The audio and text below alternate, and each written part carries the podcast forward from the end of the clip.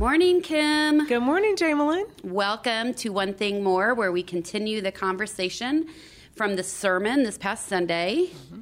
This past Sunday, the sermon was the first in our series, Rooted and Grounded, a series about identity, our own identity, our identity in Christ, our multiple identities, right? multiple personalities. Not as in that diagnosis, but yeah, all of that. Identities. Yeah, this is going to be a great sermon series. I think so, too.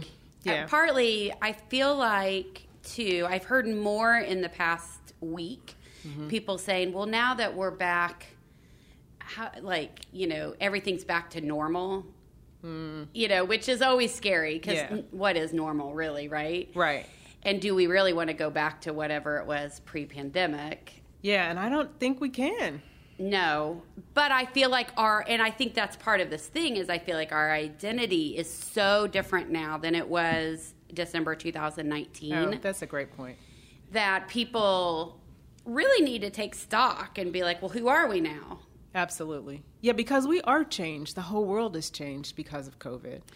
Right. And now, I mean, and travel's different now. It is. I mean, it's just fascinating to me. All of it is. So yeah. I think this is going to be a great sermon series for people to be able to really reflect about who we are, who God's, you know, and recognizing, too, who God has created you to be as a 20-year-old is not who God created you to be as a 46-year-old, praise Jesus for that, if I can just say that, right. You know, like, and being able to evolve.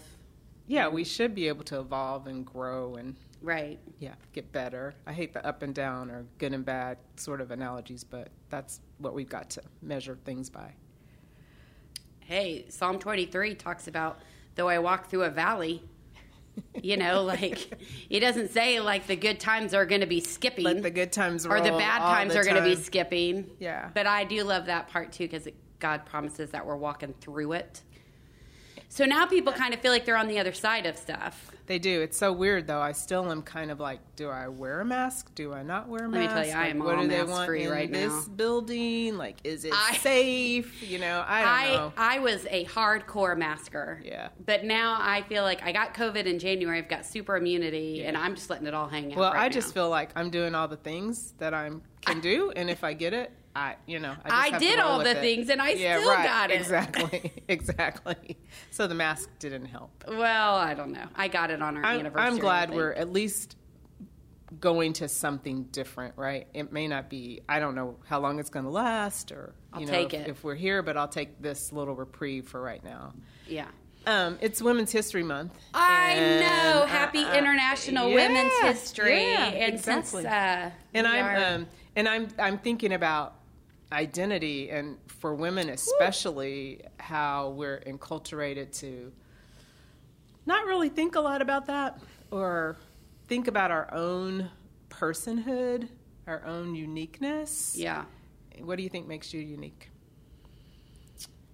I think the balance between my sense of humor and empathy is very unique. Okay. Like, I can make jokes about something, but then realize you have to be careful to make sure that the jokes aren't breaking down somebody. I don't know. Yeah. Does that make sense? You do have a great sense of humor, and you're very compassionate. Someone asked me once, what's, like, something I should know about you? And I said... I tell inappropriate jokes and I get really nervous. And then, like, a year later, after this person had known me well, she said, that was one of the most self-aware comments I've ever heard someone mention about themselves. But what I was laughing about is in the moment when she asked me what's something I should know about you, I was uncomfortable, and I made an inappropriate joke by telling her what I should be known for. The layers of me go really deep. What's something unique about you? I think my probably most unique quality is my steadiness, my ability to be calm under pressure. Oh, yes, that is true about you, too. And I want to say something more like that. Yeah. Well, you've got, 15 more years you'll be there. Okay, good. I did have a supervisor once ask me when she was just starting to work, what's something I should know about you? And I said, I'm really good in a crisis, is what I told her. Because I think I was post-Haiti earthquake or around the time when I started working with her, and so it was still really fresh in my head. But I will say now, in my 30s, I was really good in a crisis because I think I just functioned well in chaos, and now I don't like chaos. I like things to be calm. Yeah, maturity, growth. I know. Yeah. But this is an interesting question. I have someone that I know who is in a Bible study, and they're all like 70-ish age, and they really struggled with the question, what makes you unique? They couldn't think of anything. I could probably see that. I think, but then the person that I know really well said, but I could tell you what's unique about you. Oh, so we can see uniqueness in other people, but not in ourselves. Correct. Yeah, because as little girls, I think you're enculturated not to be self-reflective. That oftentimes is labeled selfish. Probably. Don't think so much about yourself. Yeah. Well, I think it's more this generation. Oh, yeah, I do too. The 70s generation. And they were real good about making sure their kids knew they were really unique, but they're not real. Maybe they weren't. Because they didn't get that from their parents, right? The generation before them was kind of I don't think so. I think they all came back from the war and were like, suck it up. Yeah, exactly. You're lucky we birthed you and you're not speaking German. Exactly. That's like, would probably say something like that, right? Today. Exactly. I mean, they didn't get the compassionate parenting that's so popular today. My mom tells a story about a friend of hers whose mother in the summer would send the son out, and he ended up spending all his time at my mom's house apparently, and locked the door and said, you can come back at 5. She was like, he just ate lunch with us. And wow, that, I mean, So I'm not 70, but I remember our sitter in the summers, who was our next door neighbor. We went there when our mom went to work, and we had breakfast, and then it was kind of outside to play in the backyard until lunch, unless you had to pee, then you could come in. Right. You better take your shoes off. Exactly. You came in, you had lunch, then I think you maybe got to play a little bit more, then you had to get cleaned up and take a nap before your mom came to get you. Did you go to your next door neighbors, or did she come over to your house? We went to her house. Yeah, isn't that interesting? I know, just right next door. But I think that's crazy. You had a babysitter. Didn't your grandma live across the street? She did, but she worked too. Oh, yeah. You had a working grandma. I did. I tell you, it's very modern. That's why I'm so industrious. I would say so. Yeah. Well, just another thing about women, and it has to do with identity as well. It's fascinating. Yesterday for my lunch break, and I'm putting lunch break in quotes, people, I watched a documentary about Dolly Parton. I had no idea the kind of feminist stuff she was doing in the 60s. Oh, yeah, that coat of many colors. But she had songs like, if you can do this and it's fine for you, then is it not fine for me just because I'm a woman? And she's singing on country radio. Yeah. I thought that was fascinating. She also has a husband, I think, who's sort of been in the background but super supportive of her career. Yes, they interviewed people who have worked with her, and they've been musicians with her on tour in the studio. None of them have ever met him. How did she know in the 60s she should not let anyone meet him? Because he would have been the man, right? They would have been talking to him instead of her. She wouldn't have ran her own business. Crazy to me. Yeah. But yeah, she's a fascinating person because she does not want to be political at all. And yet, you know. She gave $1 million, I think, for COVID vaccine research. Yes, she did. At the beginning of the pandemic, which that shouldn't be political. Yeah. That's exactly. Like a health thing. That's a public health. Well, you just made it political by mentioning it. Well, hey. Not on purpose. Not on purpose. Oh, my goodness. Well, for all those women out there, thank you for being trailblazers. For your grandma. Yeah, for my grandma. Who taught you, I mean.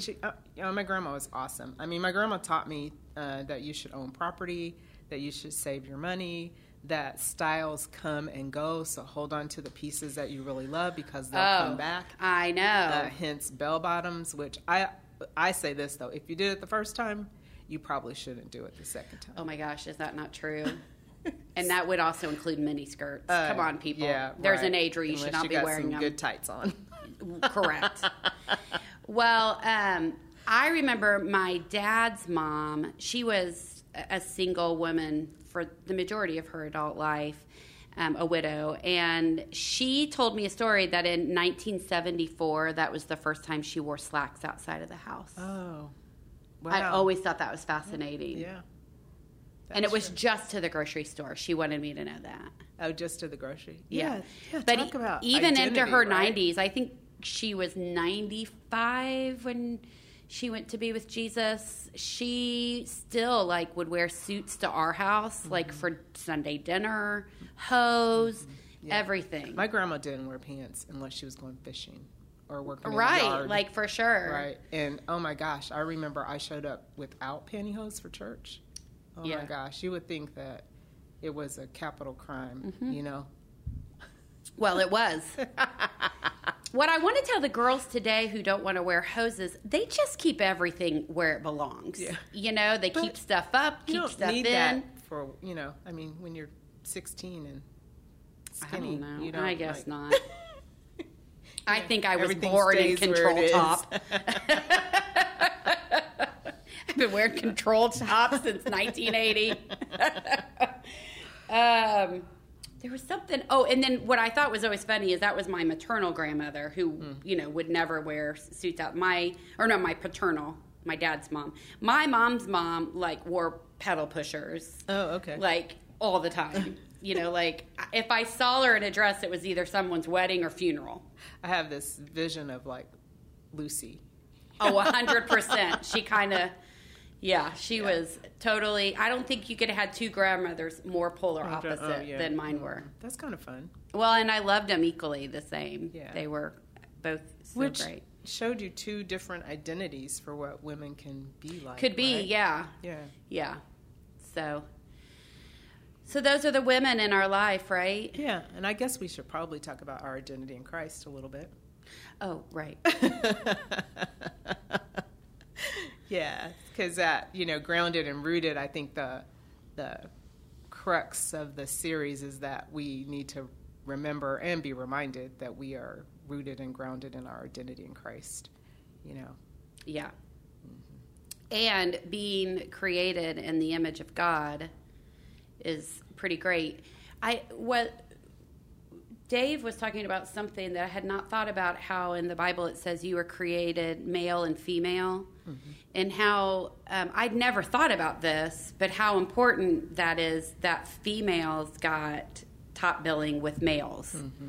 that you were created male and female. So it, you know, so much, I think there's a slant that it can be our identity seen through Christ can feel more male-driven, mm-hmm. in a way, but that it was male and female. So I thought that was... I'd never really thought about it that way, because my mother raised me to think I was great. So, of course, I'd be created also, right? Exactly. And it, you know, it speaks to, like... I mean, that's what the Bible says, male and female, but over the years, somehow, the female part has gotten subjugated, you know? Right. Yeah.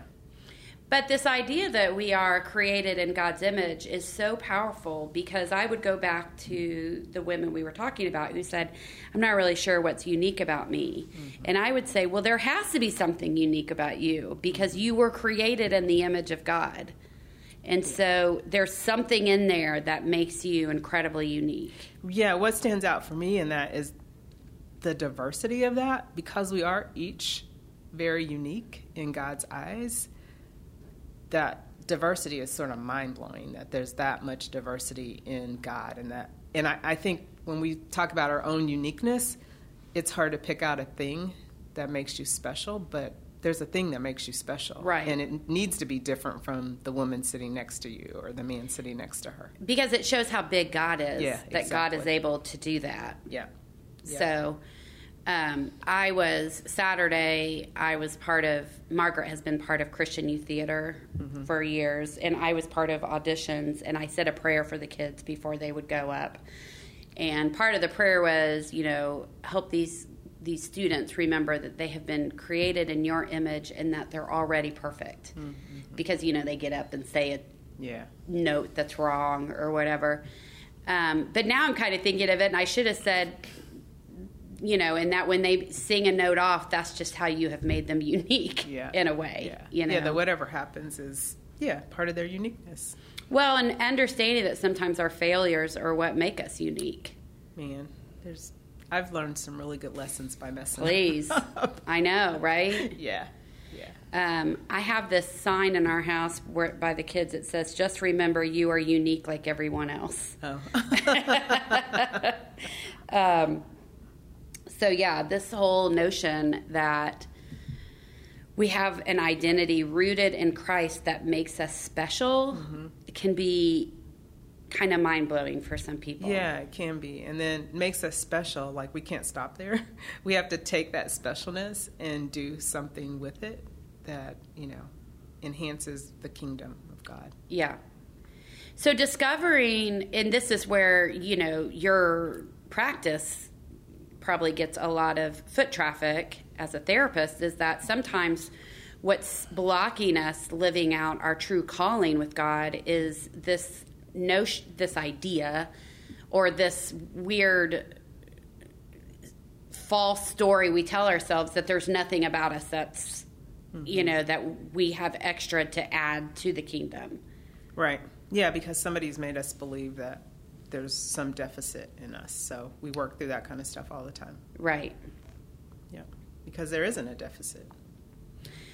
What we think is a deficit might be the thing that makes us unique. We're going back to the whole... Yeah, absolutely. And, that might be, like, the thing that you can springboard off of to be who you were created to be in the world.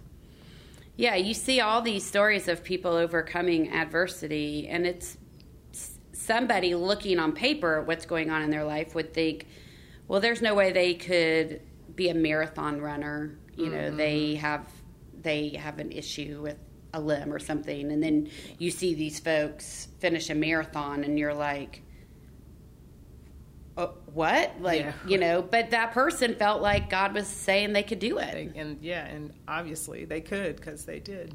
Yeah. Yep. God has not called me to run a marathon.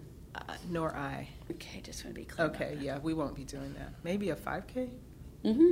Yeah. So when you think about your identity, do you see it evolving and being recreated through your life? Oh, yeah. Lots and lots and lots of times. I think I've told this story lots of times, but I feel like I've blown my career up at least 3 times. And so there was probably, some sort of identity crisis maybe even happening at those points. Right. When I was feeling like, what I'm doing is not what I'm supposed to be doing, not what I was created to be doing, and I need to be, really discerning what is next. So I think that my identity has changed a lot. And I also know that for me, like, it was never about, like, when I had a corporate career, like, people would introduce themselves and sort of lead with, like, who they're married to and how many kids they have.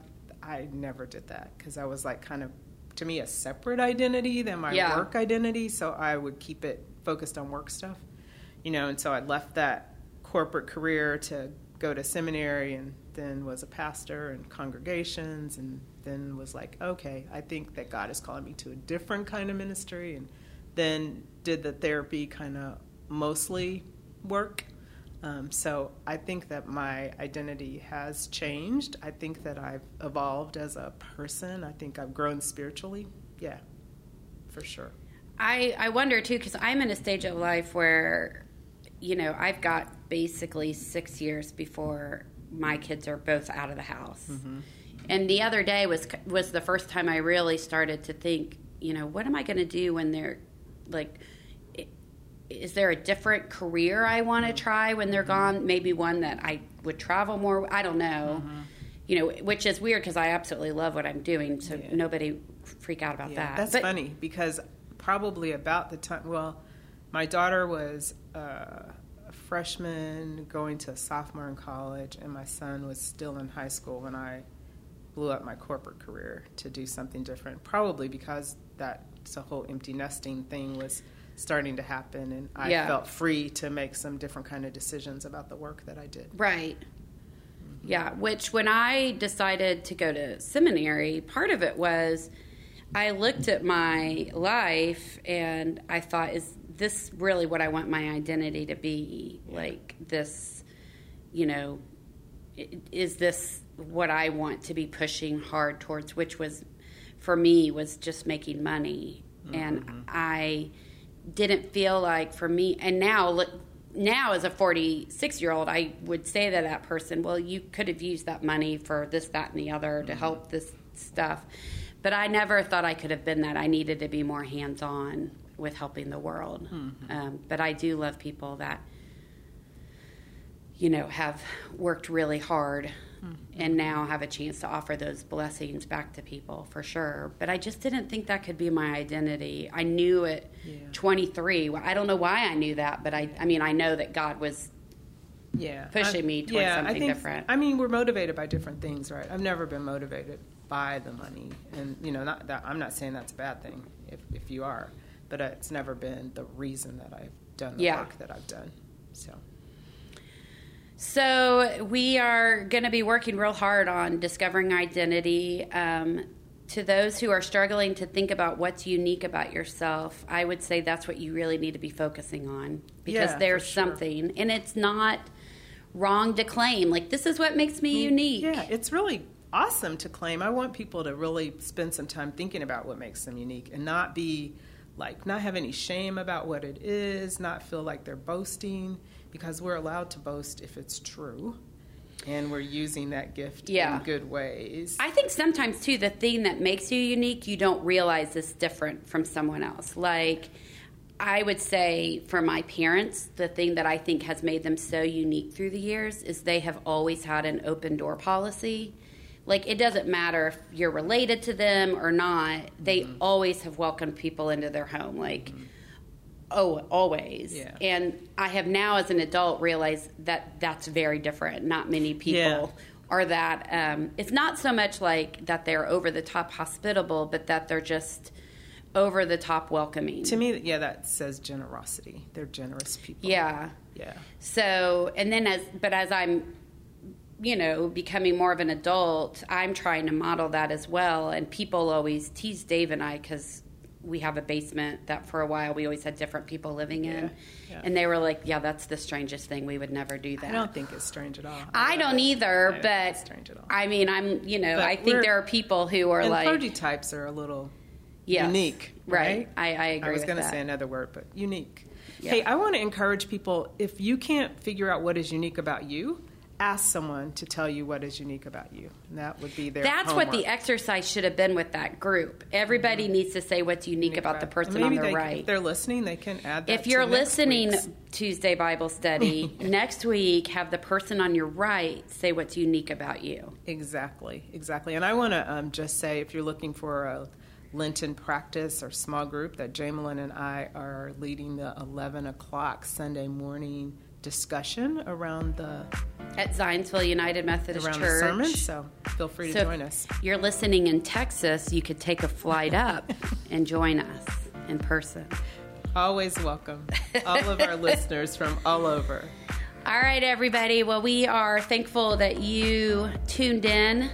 I'm thankful you're unique, Kim. Thank you, Jamelyn. And I'm thankful that you're unique. Thank you. Have a great week, everybody. Bye. Bye. See ya.